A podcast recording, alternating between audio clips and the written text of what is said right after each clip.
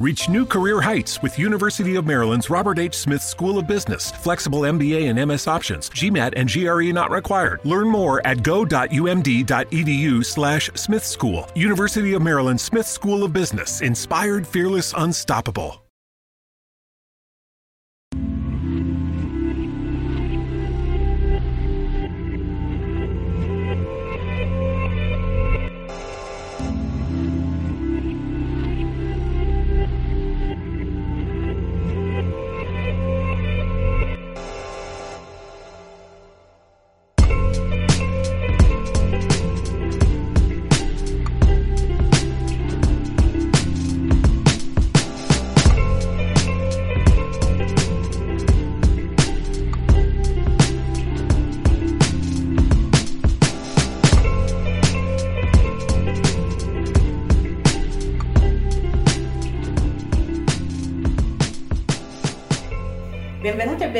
Benvenuti al sesto episodio di Reading Wildlife. Finalmente io e Andrea ci siamo ritrovati. Gli ultimi due episodi, come ricorderete, li abbiamo fatti in solitaria perché Andrea non voleva parlare del Giappone e io non volevo parlare di Dune perché non l'ho ancora né letto né guardato. Credo di essere rimasta l'unica in tutta Italia. lo so. Lo male, so, male, male, male, male. Ce la farò, sono a pagina 40. Um, però oggi parliamo comunque di qualcosa di molto bello perché finalmente siamo tornati in fiera. Esatto, e il mese di settembre è stato un mese in cui si sono riproposte alcune fiere che negli anni scorsi avevano avuto diciamo, un impatto eh, interessante, ma poi ovviamente nel 2020 era stato tutto sospeso. E quest'anno invece eh, sono tornate e parliamo di fiere che riguardano soprattutto i libri, perché noi di quello eh, stiamo a parlare qua. E in particolare ehm, la prima fiera a cui abbiamo partecipato proprio eh, di persona, sia io che Angela, è stata Strani Mondi, eh, che, si, che, si, è tenuta a Milano nel weekend dell'11-12 settembre e che è una fiera dedicata proprio alla narrativa fantastica in generale, quindi fantascienza, horror, fantasy, weird e quindi tutte le contaminazioni con tutti i più grandi editori un po' del, del settore eh, e che è una fiera insomma che pur essendo giovane, questa credo sia la sesta o settima edizione a seconda che si conti o no quella del 2020, eh, ha comunque avuto subito un grosso, un grande seguito, insomma è già considerato una delle maggiori in Italia. E l'altra fiera a cui siamo stati è una fiera non tanto di settore perché è Firenze Rivista, una fiera per, eh, dedicata all'editoria indipendente e alle riviste letterarie e quindi non è una fiera di genere, non è un posto in cui si ritrovano eh, specificamente eh, gli editori eh, di ambito appunto di narrativa speculativa, fantascienza, fantasy eccetera, però nonostante questo abbiamo trovato delle cose interessanti e insomma qualche segnale che l'interesse per questo tipo di generi c'è. E quindi abbiamo fatto un po' una cernita de- dei libri che sono venuti fuori da queste fiere, quelli più interessanti, cercando di coprire un po' eh, tutti gli editori o almeno le proposte, anche le novità che c'erano eh, portate in fiera a quel momento e adesso presenteremo un po' di titoli. Abbiamo Parto. fatto quello che i bookstagrammer seri chiamano un, bo- un book haul, ovvero ci siamo esatto. portati a casa così tanti libri da non sapere come fare a leggerli tutti nel, nell'arco del prossimo anno, credo. Io almeno sono son disperata. Con la sostanziale differenza che noi i libri li abbiamo pagati, non ce li ha regalati nessuno, perché eh, noi non siamo bookstagrammer, siamo degli stronzi che registrano podcast e i libri, e i libri no, li leggono no, no, davvero poi. Soprattutto. Perché, perché ci piace sostenere l'editoria e l'editoria si sostiene esatto. comprando i libri che ci interessano con il cash e non con le foto su Instagram e quindi noi crediamo nel cash. Quindi io fatto questo... fare la polemichetta, eh, non te. Va, vabbè, avrai, avrai modo dopo. So, sono sicuro che avrai modo di fare le tue polemiche dopo, quindi per ora questa me la sono levata io. Ok, quindi partiamo con la lista eh, dei, dei libri che abbiamo selezionato inizio io con questo libro eh, di Robert Silverberg, Scrivere fantascienza, di eh, 451. Allora, due parole su 451. Um, ehm, è un uh, nuovo uh, player nello scacchiere della fantascienza italiana uh, ed è un marchio di edizioni BD che è un editore piuttosto famoso in Italia soprattutto per il fumetto perché portano in Italia molti fumetti di ambito sia americano che eh, giapponese, quindi finora hanno avuto insomma un, si, si, trovano soprattutto in questo settore. Ma con questo nuovo marchio, appunto 451, che ovviamente è ispirato a, a Fahrenheit 451 di Ray Bradbury, eh, sta iniziando a proporre dei titoli di narrativa e anche non narrativa, come in questo caso, per, di, di fantascienza per il mercato italiano. Per il momento si, tra- si parla di titoli di autori stranieri eh, e di proposte, diciamo, eh, insomma, prese anche dai, dai, classici, come in questo caso, infatti, eh, Robert Silverberg è eh, un autore ancora vivo, peraltro, quindi insomma eh, siamo, già, siamo già un passo avanti perché spesso in questi casi si parla di autori morti Beh, anche, da 25 anni. È ancora vivo, esatto, ha, hanno pubblicato anche Alan Moore, La voce del fuoco, eh, hanno pubblicato anche un altro, non so se è un saggio o narrativa di, di I, nostri, I nostri colleghi di Gaming Wildlife, così spammiamo un po' anche il podcast dedica- dedicato ai videogiocatori, hanno parlato del, del, saggio, della raccolta di saggi di Hideo Kojima, il genio del... Il genio del che appunto il è genio. sempre di 451, sì, il genio. Sicuramente un esatto. genio è un qualche tipo di genio. E per quanto riguarda scrittori mh, più famosi della, eh, diciamo della Golden Age della fantascienza e ehm, questo è un suo, una raccolta di suoi testi non di narrativa ma di testi che lui ha pubblicato nel corso della, eh, diciamo della sua carriera come interventi su varie riviste in cui parla pro- proprio del lavoro di scrittore. Quindi c'è tutta una parte iniziale dedicata proprio a quello che è il lavoro dello scrittore e in particolare dello scrittore di fantascienza, quindi le classiche cose, come trovare le idee, come trovare il, il tempo per scrivere, come rapportarsi con gli editori.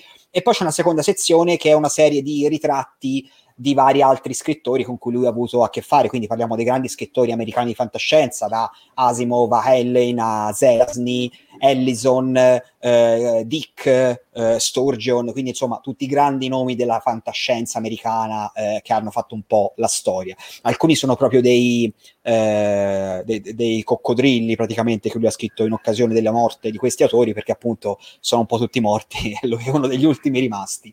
Um, un'avvertenza che mi sento di fare come sempre con i manuali diciamo, ora questo non è proprio un manuale, però ecco, eh, quel, con quei testi in cui gli autori eh, raccontano come si scrive, bisogna sempre fare un po' la tara, nel senso questo non è un manuale che ti insegna a scrivere, anche perché ehm, si basa ovviamente sull'esperienza di Silverberg come scrittore di fantascienza in America, negli anni, insomma, decenni e decenni fa. Quindi que- il, il, contesto che prospetta lui non ha assolutamente niente a che fare con quello attuale, meno che mai con quello italiano. Tant'è che c'è un capitolo in cui dice eh, oggi eh, fare gli scrittori di fantascienza si guadagna bene, e quindi questo ti fa capire che siamo piuttosto Questa è la vera lontani.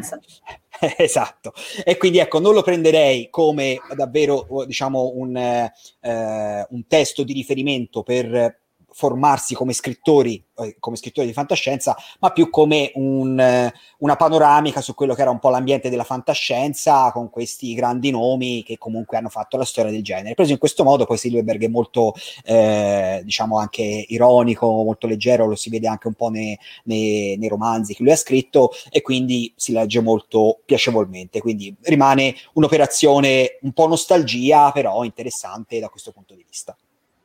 Io sono molto contenta che finalmente qualcuno pubblichi della saggistica sul fantastico, sulla fantascienza in particolare, perché purtroppo molto spesso mh, viene un po' tralasciata, forse non ha un grandissimo pubblico, me ne rendo conto, però insomma la speranza che finalmente mi portino in Italia la raccolta di saggi di Margaret Atwood in Other Worlds, amici di 451, se siete in ascolto, c'è, è viva in me. Adesso passiamo dalla novità, perché alla fine 451 è stata la, la casa editrice più nuova presente a Strani Mondi, sì. quella che è nata lo scorso anno e quindi al suo esordio. Passiamo alla rivista, credo, più longeva, sicuramente avrò detto una cavolata, me lo faranno notare subito, però una delle riviste più longeve di fantascienza in Italia, perché Robot nasce nel 76, dal 76 al 79 vengono pubblicati 27 numeri, eh, risorge dalle sue ceneri nel 2003 e con la, pubblica- con la numerazione, sempre quella storica, infatti adesso siamo al 92, riprende a essere pubblicata ogni quattro mesi. È una rivista, da, devo ammettere, di nicchia, perché io non ho mai eh, trovato qualcuno al di fuori del, della nostra piccola nicchia che la conoscesse e è un peccato perché alla fine ehm, pubblica sia racconti in traduzione che racconti italiani eh, con poi articoli sul, sul genere, sui generi, su, sulle serie tv. Secondo me potrebbe essere più conosciuta in Italia, si potrebbe fare uno sforzo maggiore per farla conoscere a Beh, non è, non è distribuita. Quindi... È, è, distribuita, in, che io sappia, è distribuita in libreria, in alcune librerie e in alcune fumetterie, però, sì, però devi, sapere, devi, sapere, cosa vai a cercare, altrimenti esatto. non la esatto. trovi. No, non ti capita davanti, la, la, la, devi, devi, sapere che esiste e chiederla praticamente. Ed è un peccato perché, per esempio, sull'ultimo numero pubblicato, il numero 92, c'è un racconto di uh, N.K. Jameson, Nora K. Jameson, che tutti conoscerete per la trilogia della Terra Spezzata, che ha vinto qualsiasi premio Hugo e Nebula a cui abbia partecipato.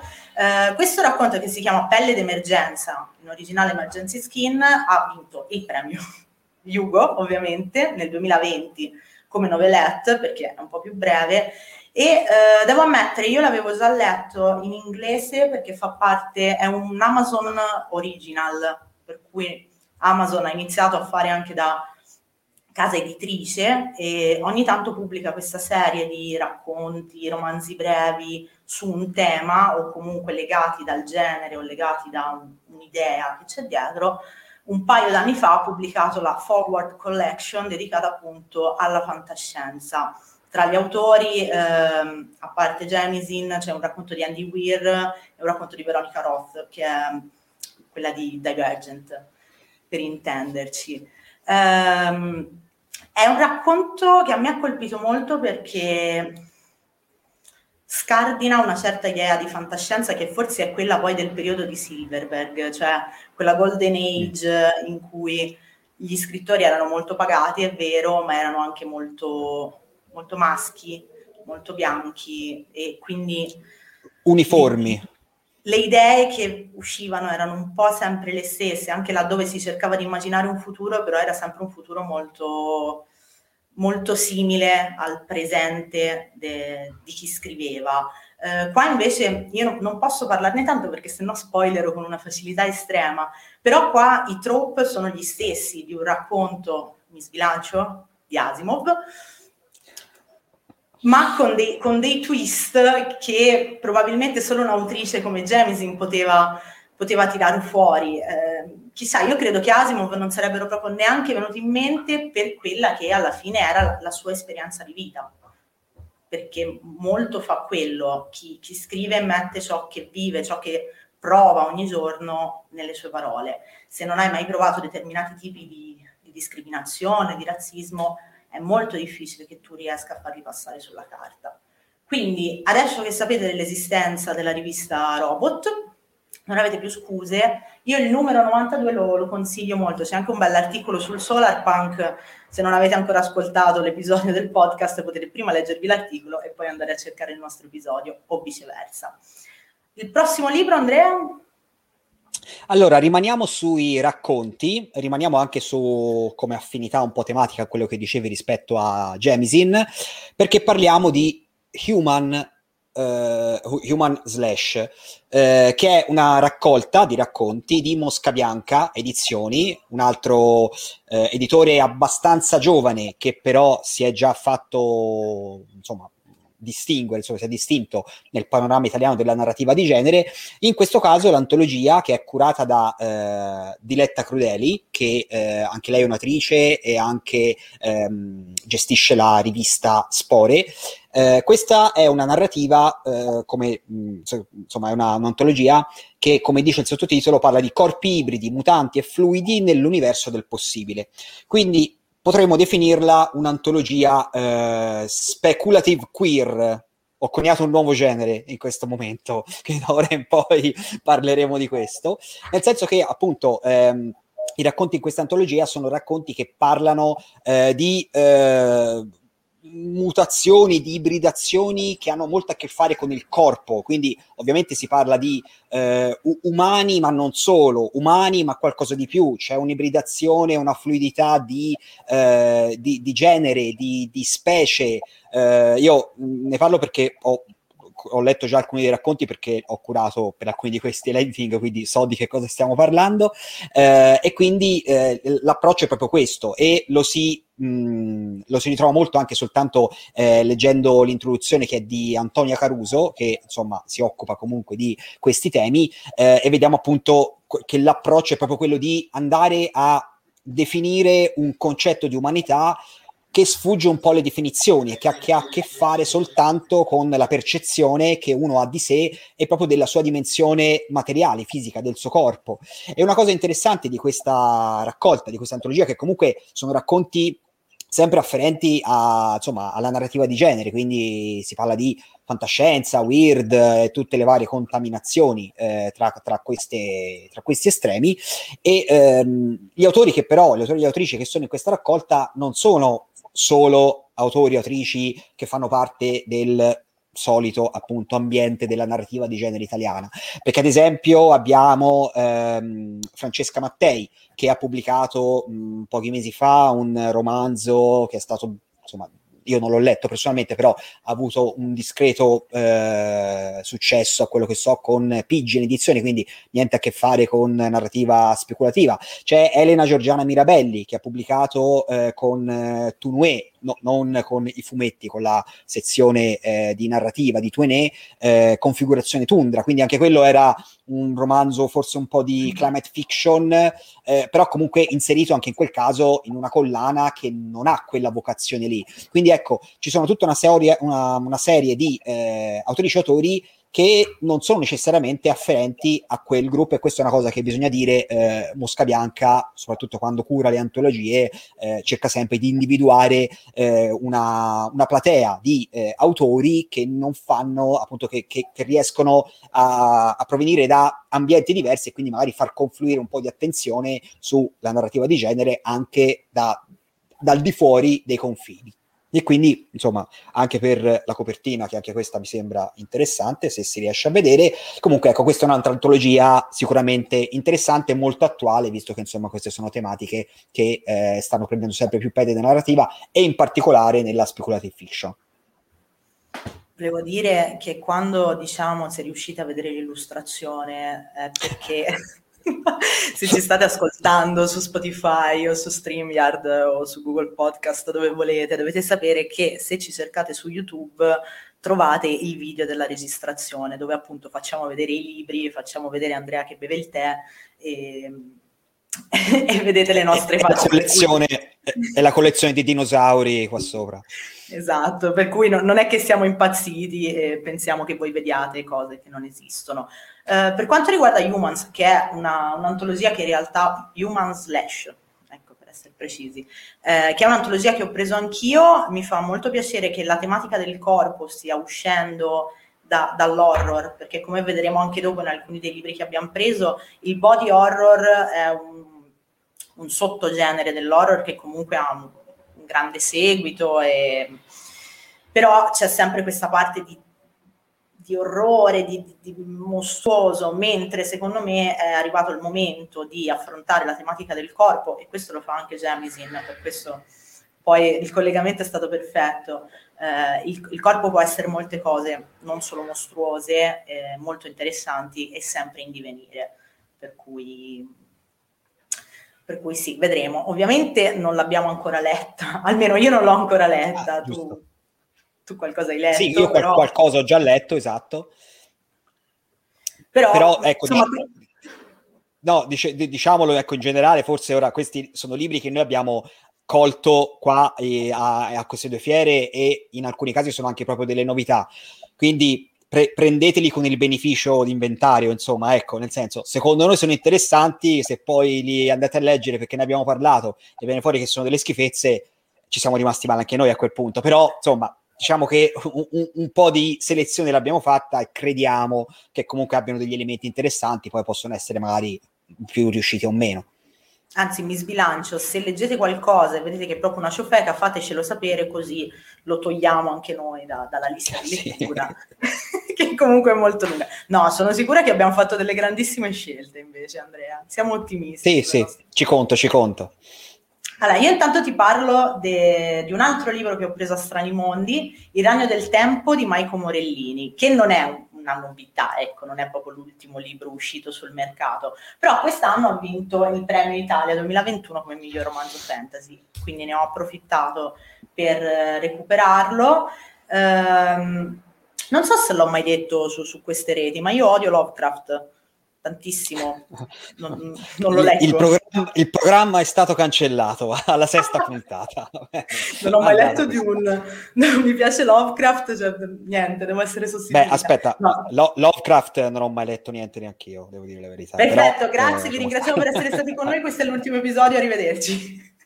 No, questo perché la casa editrice del Ragno del Tempo è la Providence Press, che immagino sia una, una, reference, e soprattutto perché questo è uno dei pochi che ho iniziato a leggere, l'ho iniziato in treno mentre tornavo da Milano e pur non avendo letto io Lovecraft qualcosa, percepisco delle, dei riferimenti e, e, c'è molto Lovecraft, ci sono quei maledetti angoli che non combaciano, che purtroppo per me, a me ricordano Shirley Jackson, non ricordano Lovecraft per cui però so che arrivano da lì. Um, però devo dire che a me questo fatto di ambientare un romanzo al confine tra il fantasy e l'horror, comunque ha delle atmosfere molto gotiche, c'è un casale sperduto nel nulla, e ambientato nell'Appennino tosco-emiliano piace, cioè mi piace leggere comunque del, del fantastico che è ambientato nei posti che effettivamente frequento, poi questi sono i luoghi miei. Per cui non so, c'è questo Appennino tosco-emiliano che però sembrano le ambientazioni un po' di Stephen King, un po' il, quelle città di cui non mi ricordo mai i nomi. E, Castle Rock. Castle Rock, ok, grazie. Ehm, per cui ben, ben venga, io so che ciclicamente torna questa discussione su il disco volante che può atterrare o meno a Lucca, sulla fantascienza o comunque il fantastico italiano che non possono competere con, con quelli esteri, ma secondo me è proprio un, un'idea stupida, soprattutto perché spesso nasce da chi scrive in italiano e da chi scrive genere, per cui è anche un po' un tarparsi le ali. Eh, non so, probabilmente a un, a un lettore americano non fa così strano leggere dei romanzi ambientati nel Maine, perché a noi dovrebbe far Beh, strano direi. leggere un romanzo ambientato a Bologna. Niente, questa era ma, un accenno di polemichetta, ma neanche quella che volevo fare fin dall'inizio, per cui ancora ne abbiamo. Ok, allora guarda, mi aggancio bene al discorso che facevi ora, proprio quello del, eh, della narrativa fantastica calata nel contesto italiano, perché è un editore che ha un po' la sua mission proprio in questa, eh, in questa, concezione del fantastico in generale e del fantasy in particolare è Acheron Books. E eh, di Acheron Books, che ha, insomma, anche lui, eh, anche questo è un editore relativamente giovane in realtà insomma eh, è sulla scena già da qualche anno e negli ultimi anni ha fatto un po' il botto nel settore dei giochi di ruolo perché ha tirato fuori Brancalonia che è stato un fenomeno ha vinto anche ho visto in questi giorni dei mega premi io non conosco, non è un settore che frequento, ma insomma vedo che tutti ne parlano e dicono che è, insomma, effettivamente ha vinto dei premi internazionali, quindi ecco, Acheron diciamo è un nome che sta iniziando anche a emergere a livello internazionale. Ma a livello italiano ha sempre cercato di pubblicare delle storie fantasy, principalmente o comunque fantastiche, che avessero un'ambientazione italiana. Ad esempio, eh, possiamo ricordare c'è la serie di Eternal World di eh, Livio Gambarini, che è una serie ehm, di quattro romanzi ambientati nella Firenze eh, medievale con eh, protagonisti Guido Cavalcanti e Dante Alighieri, per esempio e quindi un fantasy storico che prende elementi della storia come la conosciamo e poi li, rielabora in chiave fantasy. E più o meno la stessa operazione la possiamo trovare in Dolomites, Cuore di Rovi di Sara Simoni. Sara Simoni è un'attrice ehm, che possiamo chiamare, eh, insomma, collocare come young adult sostanzialmente, che ha pubblicato già diverse cose nonostante sia giovanotta, perché è stata finalista anche al Campiello Giovani, se non sbaglio addirittura due volte, mi pare, sì, c'è scritto così qui, quindi io leggo qui dietro, eh, ha pubblicato congiunti, ha pubblicato anche già altri due romanzi, sempre con Acheron Books, la, la saga di Is. Questo Dolomites è invece appunto la, l'ultimo suo libro, che eh, è uscito appunto quest'anno, e è un, um, praticamente una rielaborazione in chiave fantasy di alcuni... Eh, miti, appunto, alcune leggende eh, che, che, si trovano nel, nel, nelle zone appunto eh, delle Dolomiti e che si incastrano con eh, gli avvenimenti storici che hanno a che fare con la, eh, l'invasione, ora dico invasione perché appunto non ce l'hanno insegnata così, eh, dei Goti in Italia e la loro guerra con i Latini. Quindi sono anche alcuni personaggi storici come Teodorico e sua figlia, però ci sono poi anche figure ehm, fantastiche come questi Silvanes o Silvanus, ora appunto non l'ho ancora letto, quindi non mi ricordo di preciso, che sono delle specie di entità dei boschi, quindi comunque eh, la, la, l'autrice ha preso degli elementi del folklore, li ha mescolati con fatti storici, chiaramente equilibrandoli perché era una storia che avesse comunque un, un senso, e ha fatto un po' appunto questa operazione di calare la, il fantasy, la, la, narrativa fantastica all'interno della, eh, dell'enorme sterminato serbatoio di eh, miti, leggende, folklore italiano che poi ogni provincia che vai ne trovi di diverso e quindi ce n'è materiale da cui attingere e eh, in questo caso appunto abbiamo proprio un, un approccio di quel tipo. Sì, sempre per Acheron, per esempio, Masa eh, con i trionfi del vuoto ha cercato un po' esatto. di elaborare quelle che sono le figure chiave un po' di tutta Italia. Lui ha il, ehm, le vittorie alate, ha il fauno. E a me, ripeto, a me piace molto il fatto di prendere quello che abbiamo in casa, un po' come quando apri il frigorifero, vedi cos'hai e prepari, prepari la cena senza andare a cercare la salsa di soia a, al supermercato. Però, insomma, ben venga questa rielaborazione dei miti, dei miti nostrani, anche perché se no poi la fanno all'estero, insomma, Rick, Rick Riordan. Esatto. Cioè, non, non capisco perché debbano essere sempre gli altri a sfruttare le nostre e, e, ci, e, ci, tocca importare a noi delle cose scritte dagli altri sui miti nostri, che insomma è, è veramente... Esatto. Allora, io invece adesso vado da tutt'altra parte perché andiamo in un mondo inventato. Andiamo in un mondo inventato che è La dorsale. Questa è un'anteprima, è, il, è un romanzo di FQ. Sì, c'è anche il bollino, non si vede? C'è un bollino. Eccolo, Eccolo sì, sì. È un romanzo che uscirà a novembre. Eh, siamo sempre nel mondo del fantasy e infatti qua torna un po' il fatto che gli editori e gli autori e le autrici di, non di nicchia, non del fantastico, iniziano un po' a interessarsi al genere o comunque a considerarlo uno strumento da poter utilizzare nei loro romanzi, nella, nella loro scrittura per portare avanti una storia, mentre prima insomma o, o, scrivevi, realist- o scrivevi delle storie realistiche oppure non venivi con- considerato un autore serio, possiamo dirlo. Sì, ecco. sì, sì. Um, allora, La dorsale è il primo volume di una trilogia, quindi già sappiamo che è una trilogia, a differenza di Dolomites, che è uno stand-alone. E, ehm, secondo me è il momento perfetto. Premessa, io sono un po' di parte, io questa storia la conosco già, eh, conoscevo già il mondo, no, perché sennò dici ma questa le informazioni dove l'ha prese? Eh, il, mondo, il mondo della dorsale esiste da anni e io in qualche modo già lo conoscevo, ne avevo letti degli stralci. Secondo me il fatto che esca ora è perfetto perché eh, c'è questa, questo trend, soprattutto tra le persone più giovani della Dark Academia, eh, Tenebre Ossa, Shadow and Bone, e, quindi c'è questo grande interesse per quelle che poi sono le, le school board eh, di stampo britannico, le, la Ivy League, però in salsa fantastica. E qua qua c'è, qua c'è un'accademia, mm. c'è anche, e l'ho trovato proprio un'attenzione a, a, chi legge fantastica, c'è anche la spiegazione iniziale della geografia del mondo per chi come me quando vede una mappa va in crisi.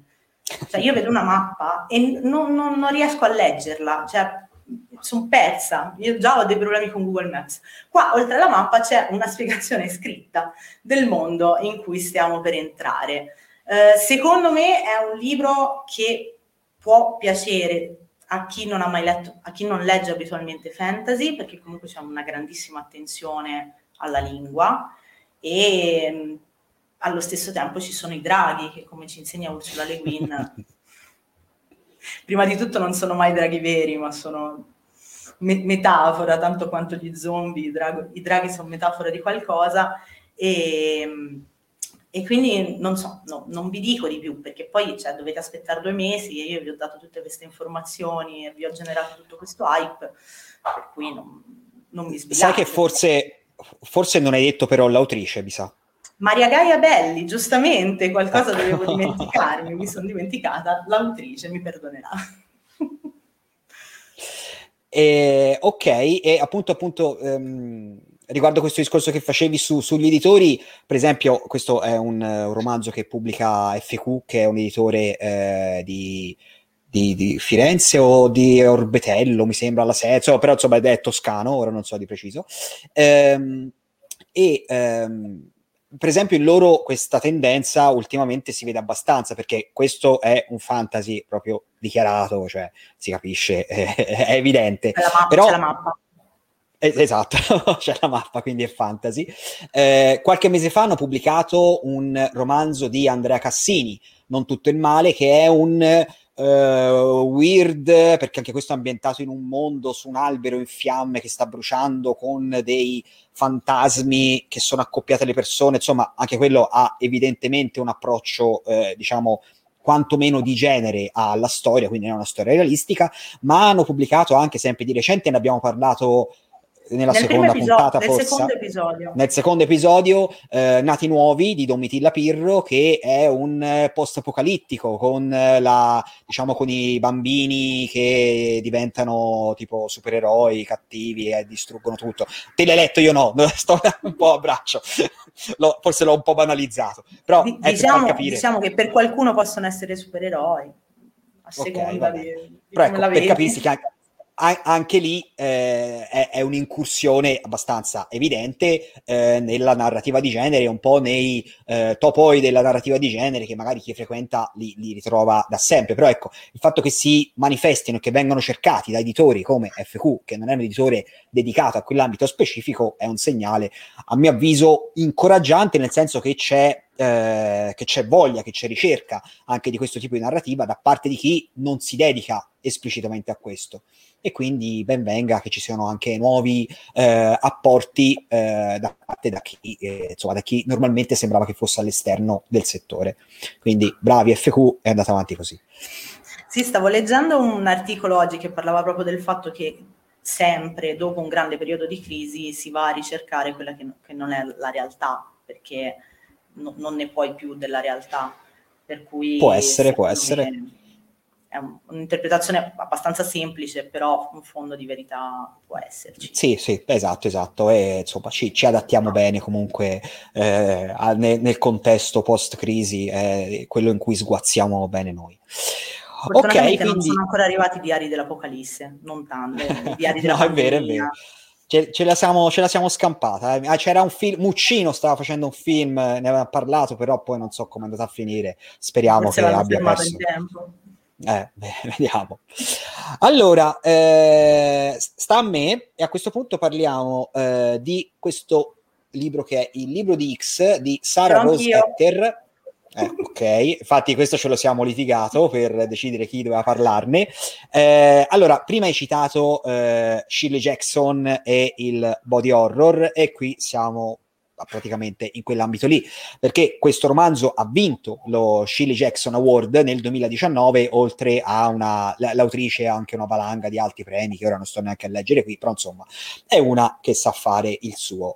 Questo libro di X è eh, una storia che eh, racconta la storia di una, di una ragazza, Cassie, che ha il eh, corpo annodato, cioè nel senso, eh, ora io appunto, ripeto, non l'ho letto ancora, quindi magari i dettagli in cui questo si, eh, co- come questo si manifesta non li so eh, esprimere, però appunto il, la, la, la, sinossi del libro è questa. E quindi eh, lei come tutta la sua famiglia, come tutte le donne della sua famiglia, eh, nasce e vive con questo corpo annodato su se stesso e eh, si confronta appunto con tutta una serie di, ehm, di situazioni che hanno a che fare con eh, appunto queste diciamo queste eh, perversioni e storture de, de, dei corpi, perché appunto si parla anche di minatori di carne con cui eh, entra in contatto, quindi insomma si tratta, si, vediamo tutte queste situazioni appunto in cui eh, i, il corpo e la, il confronto con il corpo proprio nella sua dimensione fisica eh, è una parte determinante e, e traumatica della, eh, della, storia che andiamo a, a, leggere. Io l'ho un po' sfogliato di, eh, così al volo e ho visto anche che è, è scritto eh, in un modo piuttosto eh, caratteristico e secondo me mh, intenso, nel senso che io vedo che ci sono tanti piccoli capitoli brevi, tanti inserti tipo eh, non narrativi o che escono dalla narrazione, quindi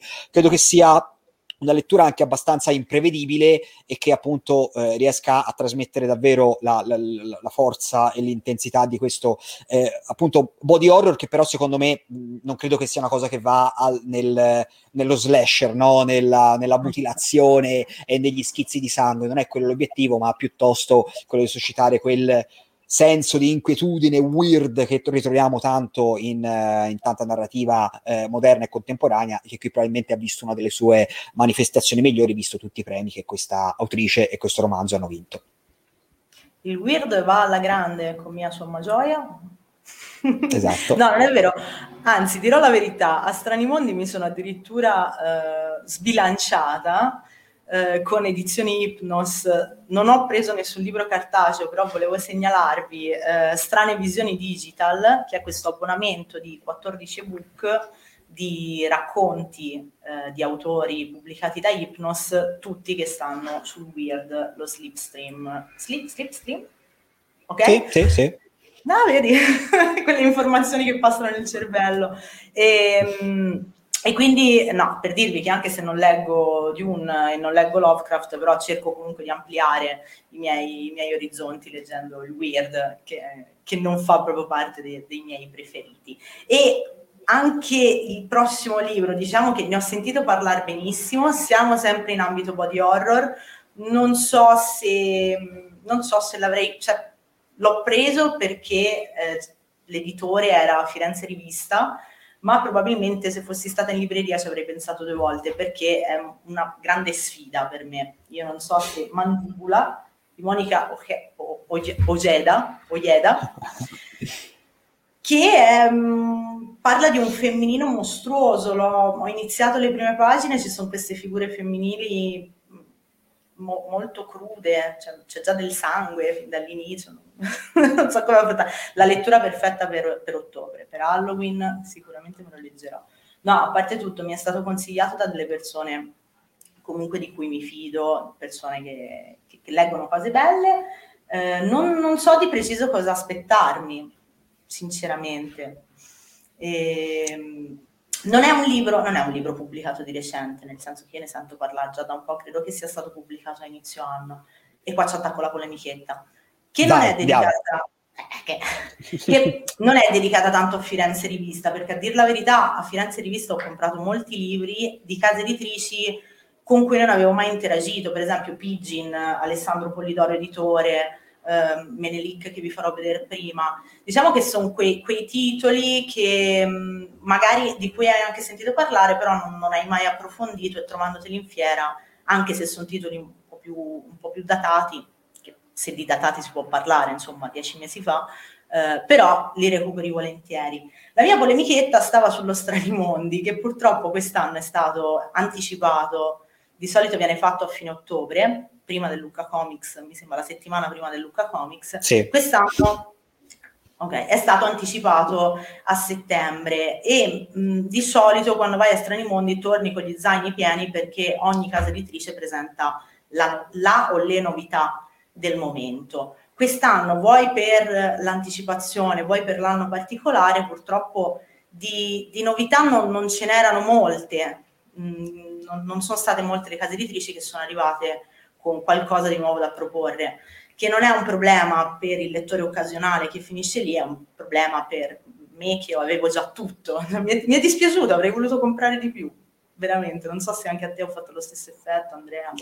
Sì, in effetti, appunto, a parte un paio di editori, oppure 451 che essendo arrivata da poco non avevo ancora avuto occasione proprio di, di vedere il loro catalogo, eh, ho, ho, trovato in buona parte titoli che già conoscevo, magari non dico che li avevo letti tutti, perché ovviamente figuriamoci se riesco a leggere tutto, però tutte cose di cui avevo già sentito parlare, di cui avevo già letto recensioni e che quindi sapevo già cosa aspettarmi.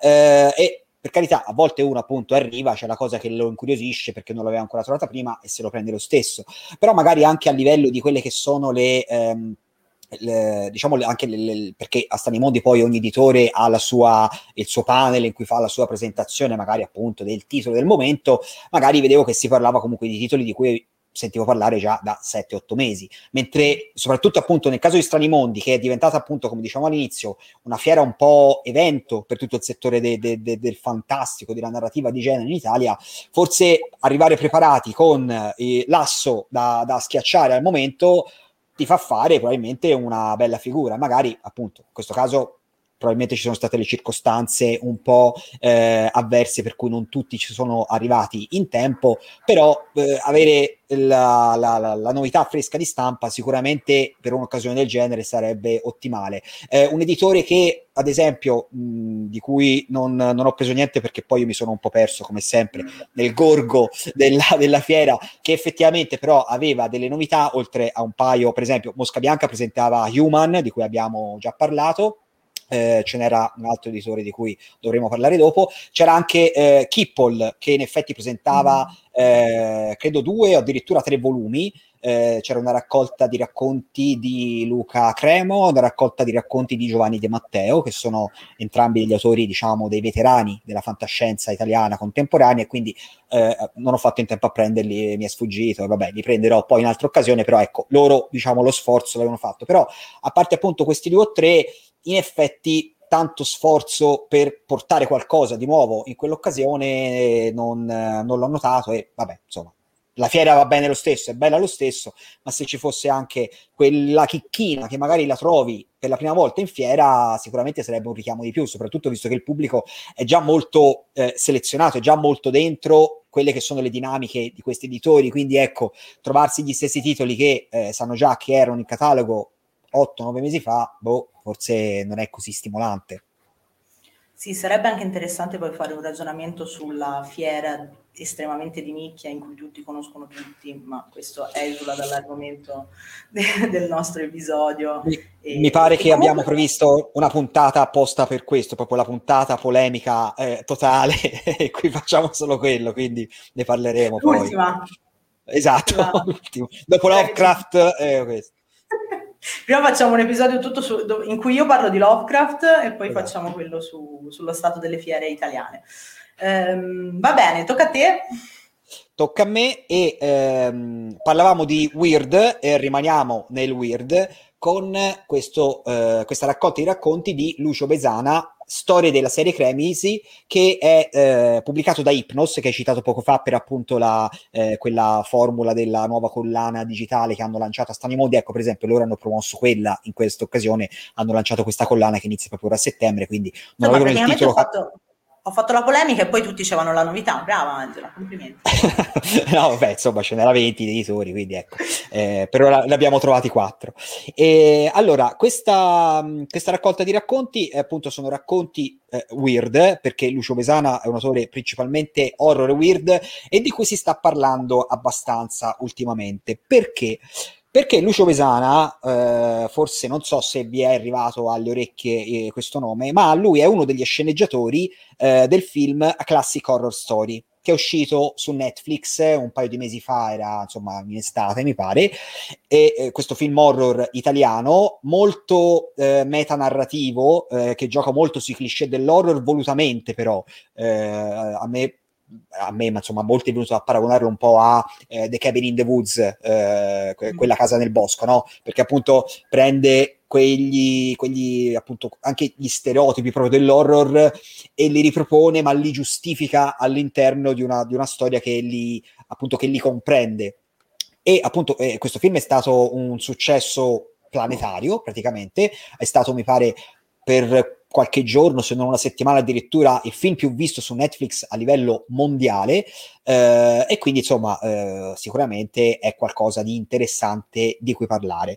Questa serie di racconti sono storie appunto scritte da Lucio Besana che ehm, non l'ho lette anche queste, però ne hanno parlato un po' comunque in fiera, e sono eh, storie che sono tutte ambientate, sono diciamo, non storie collegate tra loro, però condividono un setting, sono tutte ambientate in questa eh, sorta di, ehm, diciamo, di dimensione che ha anche degli elementi di base eh, di qualche influenza, diciamo, distopica, perché è un mondo un po', eh, appunto, senza entrare ora nei, nei, nei dettagli, eh, con qualche eh, stortura alla base. E su queste eh, Besana poi costruisce delle storie che appunto vanno molto a eh, scavare nella, eh, insomma, nel suscitare quel senso di, di inquietudine, di indeterminatezza e di ancanni che è tipico delle storie weird e di queste atmosfere che vengono costruite in questo modo. Quindi un, un'antologia sicuramente eh, interessante di un autore che ha dimostrato di saper fare eh, insomma il, il, suo lavoro non soltanto come scrittore ma anche come eh, sceneggiatore e quindi sicuramente qualcosa da tenere d'occhio. Questo è uno di quelli che devi farmi sapere se, se lo posso leggere sì o no. Cioè, ok. se è per me o no. Last but not least, senti qualche sfoggio di inglese, abbiamo diciamo quello che è l'acquisto un po' meno in target, non è una rivista di, del fantastico, è però una rivista eh, di fiction e non fiction. Questo numero in particolare è il numero 4 Ogni numero è tematico, questo tratta del design e ci ho trovato dentro degli articoli che posso leggere anche io che non ci capisco niente sul design dei videogiochi e su come i, appunto i videogiochi entrano nel mondo reale e nel mondo della politica. In particolare, fantastico, Uh, il videogioco Democratic Socialism Simulator, che è un videogioco in cui sei il presidente degli Stati Uniti, ma gli Stati Uniti sono socialisti, che secondo me è già l'inizio di un romanzo di fantascienza, per favore scrivetelo. e, um, è un, Menelik è un collettivo che è nato nel 2019, eh, hanno all'attivo cinque numeri di questa rivista e appunto mh, è, sono molto interatti- non interattivi, vabbè, comunque trattano molto delle tematiche che sono anche quelle del gaming, anche quelle de- del mondo dell'intrattenimento, sempre però con una visione molto politicizzata, ovviamente, perché è una rivista con una, con una linea di pensiero, insomma, forte, forte che ci piace e le, le copertine secondo me sono fighissime non so cosa ne pensate voi, se ci state guardando su YouTube, se invece ci state ascoltando in podcast, mi dispiace, ma vi siete persi il mio cane che mi ha saltato addosso. Esatto, io ho fatto finta di nulla mentre parlavo prima, ma c'era questa scena del cane che saltava, quindi andatevela a recuperare che sono Cosa quei momenti di colore. a non guardarci. esatto. Ok. Eh, noi abbiamo, allora... abbiamo, comprato anche altre cose, però non è che possiamo farvi vedere proprio tutto, tutto, tutto, perché se no facciamo notte e vi abbiamo dato un'idea di, di, quelle che sono le ultime novità editoriali, di quello che potete recuperare. Se, se, ne, volete, se ne volete sapere di più, andate alle fiere, ragazzi. Cioè, adesso che ci sono le fiere, partecipate per questi due della... mesi di fiere poi tanto risospenderanno tutto eh, quindi insomma godiamocela finché si può fare le fiere all'aperto e poi vabbè, torneremo l'anno prossimo praticamente poi torneremo tutti in streaming a fare, a fare gli eventi su Facebook alle 6 del pomeriggio speriamo di esatto. no eh, a questo punto io non ti chiederei cosa stai leggendo perché secondo me ti mando in... no scusa c'è l'ultimo libro tuo sì, è vero. Io saggio leggerissimo. Esatto. Esatto, ce n'è un altro, però questo praticamente lo, lo, propongo per me stesso perché non so chi altro lo potrebbe voler leggere. È eh, Dio, la matematica e la follia di Fuad Larui, spero di leggerlo bene. Questa non è narrativa, è una, ma neanche del tutto un saggio, diciamo un po' un saggio narrativo, aneddotico. Praticamente è una serie di ehm, brevi articoli che parlano appunto di questi principalmente matematici, però in generale pensatori, filosofi, quindi tutti quelli che si sono approcciati un po' al tema eh, di Dio, ma non inteso come il, il Dio, semplicemente il Dio eh, appunto religioso, ma l'idea di Dio, il concetto di questo essere supremo o il concetto di infinito, il concetto di onniscienza, insomma, questa idea proprio eh, astratta della divinità e ci si sono approcciati con eh, i mezzi della scienza, quindi appunto con la matematica, con la fisica, con il linguaggio appunto che ci permette di pensare all'infinito nei termini di eh, ordini di infinito diversi, insomma, tutto questo tipo di ehm, approcci qua, e che però inevitabilmente conduce un po' di questa gente. Esatto, perché la, la, il, terzo, il terzo elemento del titolo è la follia, perché è evidente che ragionare su queste cose fa impazzire la gente. E infatti, buona parte di quelli che vengono eh, raccontati qua, ci sono tanti personaggi che insomma sono finiti nella paranoia totale o si sono eh, completamente isolati dal mondo o hanno abbandonato tutto e sono andati a fare i pescatori di, di, di trote in Alaska. Quindi, insomma, eh, è anche divertente perché eh, utilizzano un approccio, diciamo, abbastanza scanzonato facendo, parlando di questi personaggi che hanno eh, investito così tanto nella ricerca di questa verità assoluta, ma a volte a un certo punto hanno detto, vabbè, sai che c'è, basta, lasciamo stare perché eh, così ci si perde il senno e in effetti per molti è stato così. Quindi ci sono tantissimi personaggi eh, storici citati, tra cui Cartesio, Pascal, eh, Aristotele, Newton, eh, Maxwell, eh, Erdos, eh, Gödel, quindi insomma ce n'è un bel po' di, di questi, Gödel, nostri, eh? esatto, di questi nostri eroi del no, pensiero. In questa lunga strada per la follia, anche Andrea ha ben pensato di scrivere un romanzo, cioè che ho anche comprato, quindi secondo me la folle sono anch'io.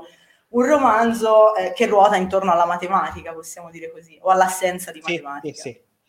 Ah, Sinfonia per te la, e Merli. L'assenza è la stessa cosa, la, l'assenza e la presenza sono due parti della la, stessa eh, cosa. L'attesa della matematica è essa stessa la matematica. esatto.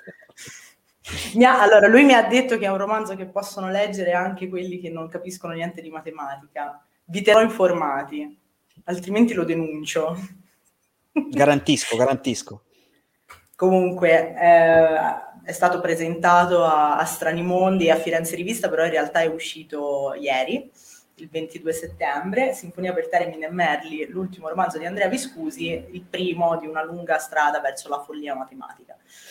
Esatto. Nel pross- nella prossima prendermi... edizione ci sarò anch'io nel libro, quello lì di prima. Puoi prendermi per scrivere le fascette se vuoi. Eh. sì, sì. Sono molto convincente. Va bene, come dicevo prima, non ti chiedo cosa stai leggendo perché ne abbiamo, ne sì, abbiamo sì, per sì, insomma, mesi.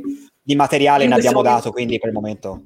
in questo momento non saprei dirti cosa sto leggendo perché li ho sfogliati tutti, ma non ne ho finito nessuno, per cui la chiudiamo qua, semmai chiediamo a chi ci ha ascoltato finora cosa stanno leggendo loro. Fatecelo sapere, magari nei commenti di YouTube dopo aver guardato il cane che mi saltava, che mi saltava sul tavolo. Bene, direi quindi che per questa volta abbiamo finito. Per il prossimo episodio abbiamo pensato a una cosa fenomenale che non vi potete assolutamente perdere e che adesso Angela ci dice, giusto? Eh no, no, manteniamo la sorpresa. Scusa, ah, cioè, ok, ok. Teniamo alto live. No. Va bene, non lo riveliamo, però non perdetevi l'episodio eh, 7 di Reading Wildlife tra due settimane perché sarà una cosa esplosiva e ne parleranno tutti. Quindi dovrete dire io c'ero e magari nel frattempo vi andate a recuperare quelli precedenti perché poi potrebbe essere l'ultimo come sempre. Esatto, soprattutto se nel prossimo decido veramente di parlare di Lovecraft. Intanto vi ringraziamo, vi salutiamo e grazie per averci seguito fino a qua. Ciao. Ciao a tutti.